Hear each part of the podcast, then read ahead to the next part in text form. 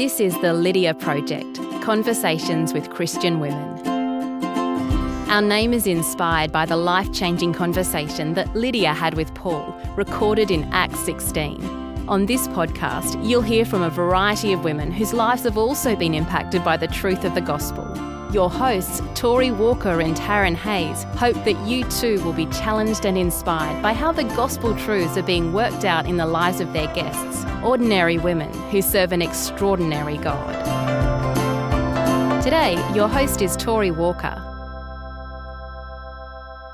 Awesome. Okay. Well, I hope this sounds good. This is my first time doing it on Zoom. So here we go. yes, we'll make it up as we go along. It's pretty much That's the life right. of COVID 19 at the moment. So It is. How are you experiencing that? Because I must admit, I am finding that some things I'm just able to go with the flow because you go, you know what, COVID 19, and we just go with the flow a bit. yeah, I think it's actually, I'm viewing it as a great blessing. There's not many times in life you get the chance to press a reset button completely. And yeah, the opportunity to be able to just I guess step back and reassess of what's actually important, what do I want to invest my time into, and I actually can't control anything. It's actually just highlighting those areas where you go, okay, I just let that go. And I was saying to a friend that I used to be a chronic calendar checker because I was very organized and, you know, there's multiple things you need to fit in your day. So you're planning in advance and always figuring out the logistics. And I don't have to open my calendar app anymore because I don't have to be anywhere.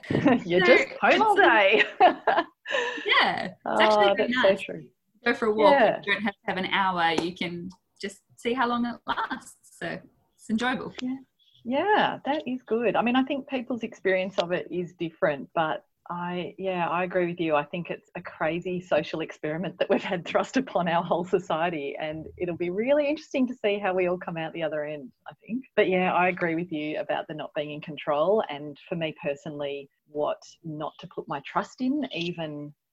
Even if in my head I trust in God, I don't trust in my money or my housing or anything like that when all of a sudden it's potentially gone, I think I'm like, okay, yeah, maybe I was sort of, you know, it was a struggle for me not to trust in that job security or the same financial stability coming in week after week. So, yeah, that's been helpful for me. Anyway, we've jumped straight in, but let's go to my normal questions, Sophie, in order for us to get to know you a little bit. Firstly, thank you for your time in being on our podcast. I'm really looking forward to our conversation. My first question for you is How did you come to faith in Christ? Yeah, this is one for me that I grew up in a Christian household. So in terms of I've been surrounded by faith and, and Christianity my whole life and had beautiful parents who have, I guess, modeled that and created a, a beautiful home for us to grow up in. For me, as I was thinking about this question, it's really, I guess, early teens, about 12 years old, that I really owned my faith for myself. I think a lot of us who have grown up in a Christian home, even if we haven't had some big conversion experience, I'll put that in commas, Yeah. and there's still generally a moment where we own we choose to own our faith or it becomes real for us. And for me that was at a camp an easter camp. It was a preacher speaking couldn't tell you what he spoke about. I have no idea can't remember. But i just felt this sense to respond to that message. And i remember going doing the walk down and responding and just being prayed for and feeling the most overwhelming joy i still to this day can't even describe. And just this trust in God that came upon me in that moment. And I remember having that response of that this is my God and and it was actually around the time of the Columbine tragedy and a little bit after that. And, you know, I was in high school at that time and I remember thinking, you know, it's a pretty full on thought, but if someone asked me that question,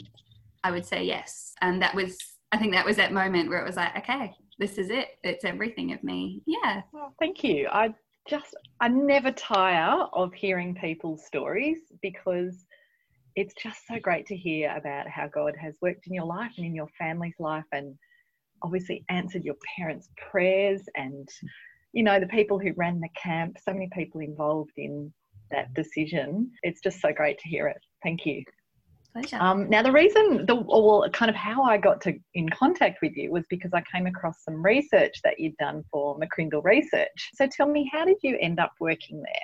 Yeah, so it's actually quite a long story, but I'll give you the synopsis version of. I was actually working in a high school um, as a high school chaplain for seven and a half years. So I'm a I'm a Kiwi girl originally, and I moved over here. I won a scholarship to go to Bible college, and I did two years in Bible college, and then started working as a high school chaplain. And while I was doing that, I studied part time psychology and sociology. And yeah, after seven and a half years, it was just, I don't know if you've had that feeling where it's almost like a chapter is closing and something that you loved, that you always thought you would love, just doesn't have that same heartbeat anymore. For me, I just know that's my time to start looking and to start going, okay, God, what's next? And few people had told me about McCrindle and I looked them up and I was like, oh, these guys look great. It looks really interesting being able to share on generations and help organizations understand, I guess, what's going on in Australian society and be able to make decisions that can help people. Though for me, it was still that heart of wanting to help people and bring out the best in people that was, I guess, seen in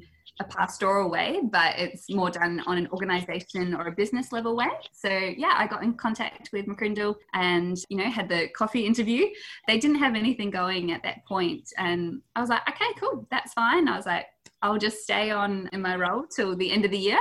And then a couple of weeks later, they gave me a call and said, actually, we do have an, a potential opening. Would you like to apply? And I did. Yeah, a few months later, once I wrapped up the term at school, I came on board at McCrindle. So that was in 2016 now. Fantastic. And so, can you tell me a bit about McCrindle? Like, I know it's a research organisation, but is it specifically a Christian research organisation or do they just do a lot of research for Christian organisations? We actually get asked this question quite a lot. So, firstly, who McCrindle is, we're a social research and communication agency. So, we work with organisations to help them have a clearer picture of what's going on in society, looking at both internal and, I guess, external trends that could impact their organisation. Because as an organisation, we believe in empowering human flourishing by promoting truth, wisdom, and beauty. And so we use research to help organizations make evidence based decisions. So, in answer to the question of are we a Christian organization, um, we're actually not a Christian organization. However, many of us do have a personal faith journey.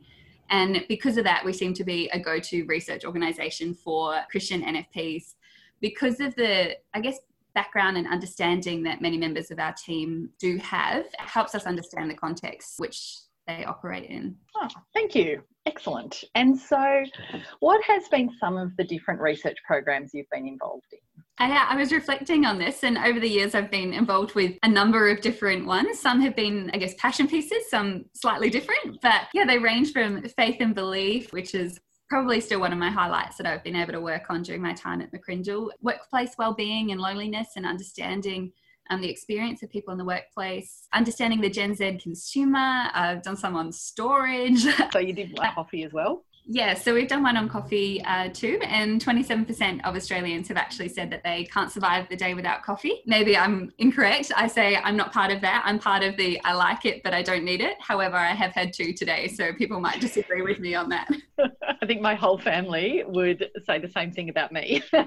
I love it. So, yes, tell me about the faith and belief in Australia study. How did that one come about?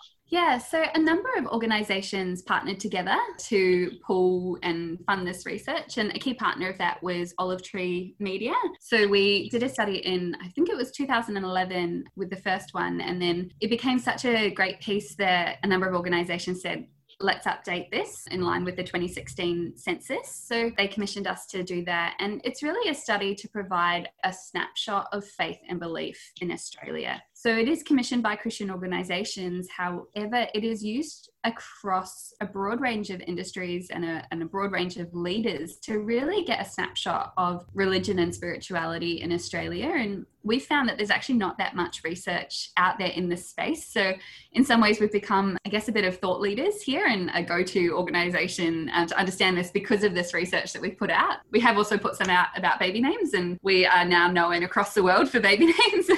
Uh, I should have come to you on the baby names because when we had our first child, we thought Joshua was the most beautiful name. We loved it. It was just fantastic. And of course, everybody else in Australia that year thought exactly the same thing. We weren't being original at all.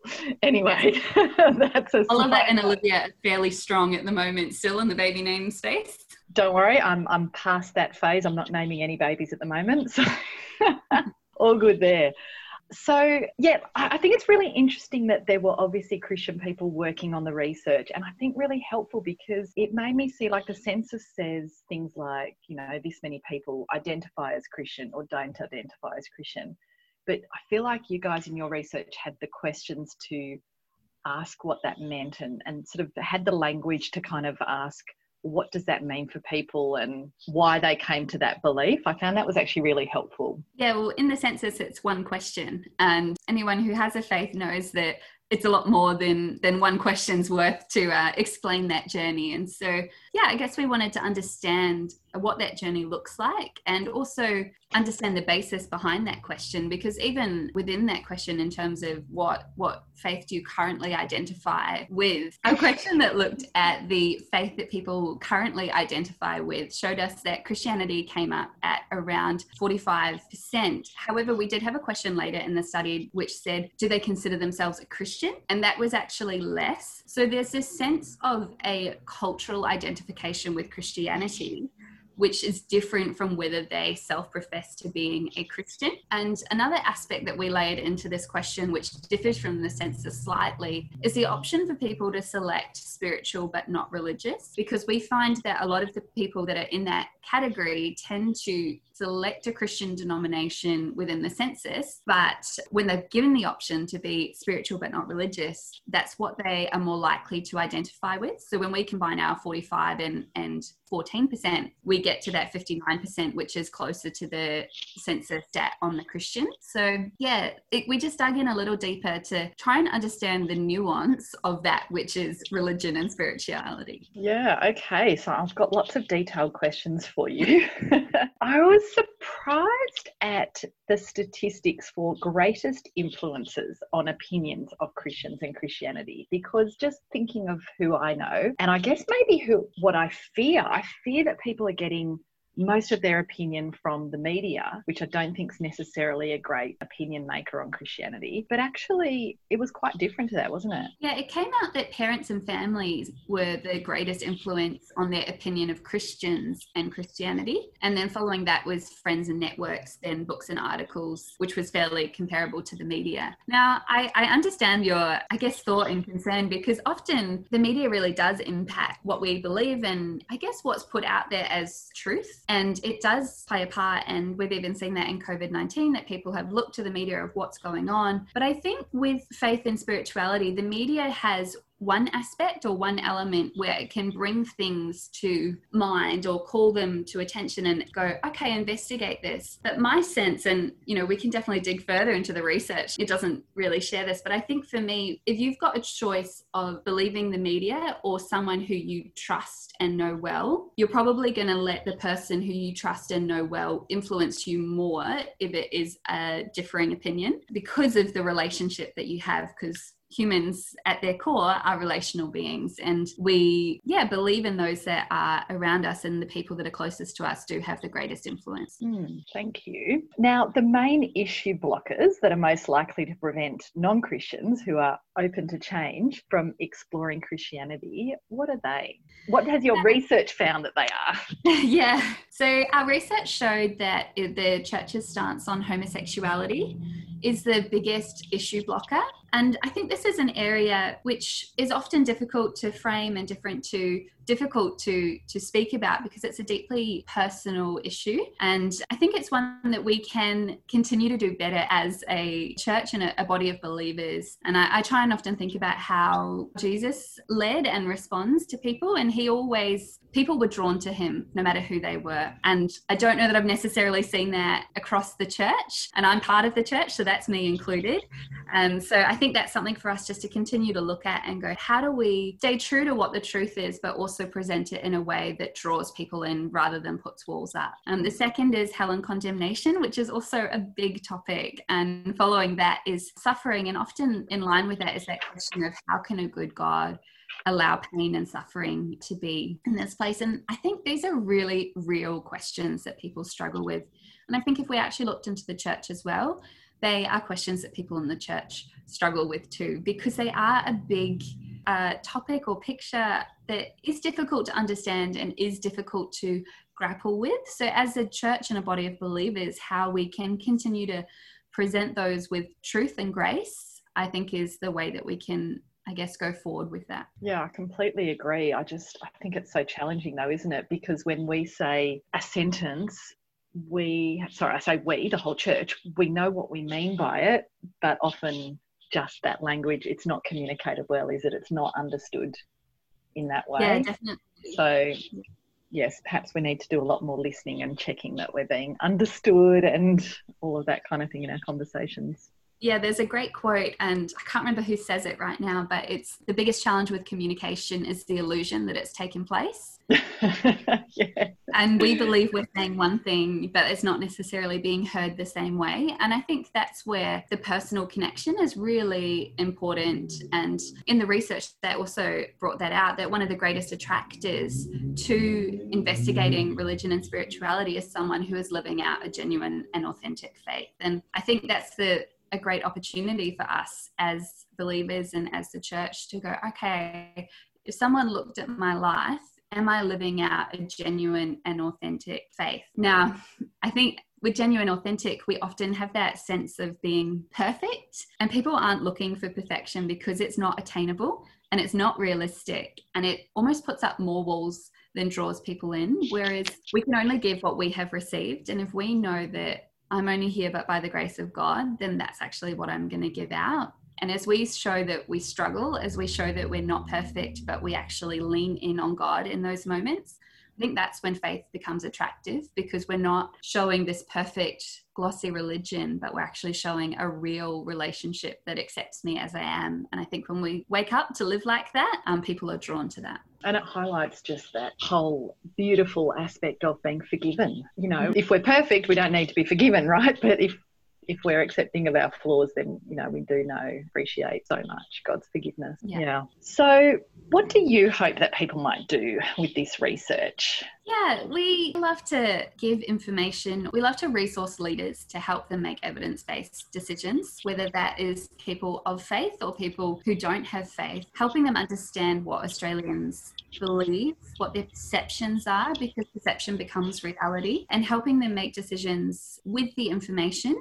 Often we make decisions based off hunches, which sometimes are correct and sometimes are not. Whereas when we've got some evidence there to really highlight, it can help us I guess, avoid some pain. One of the things that came out in this is that people do not want to be spoken to about Jesus at a shopping centre. Good to know.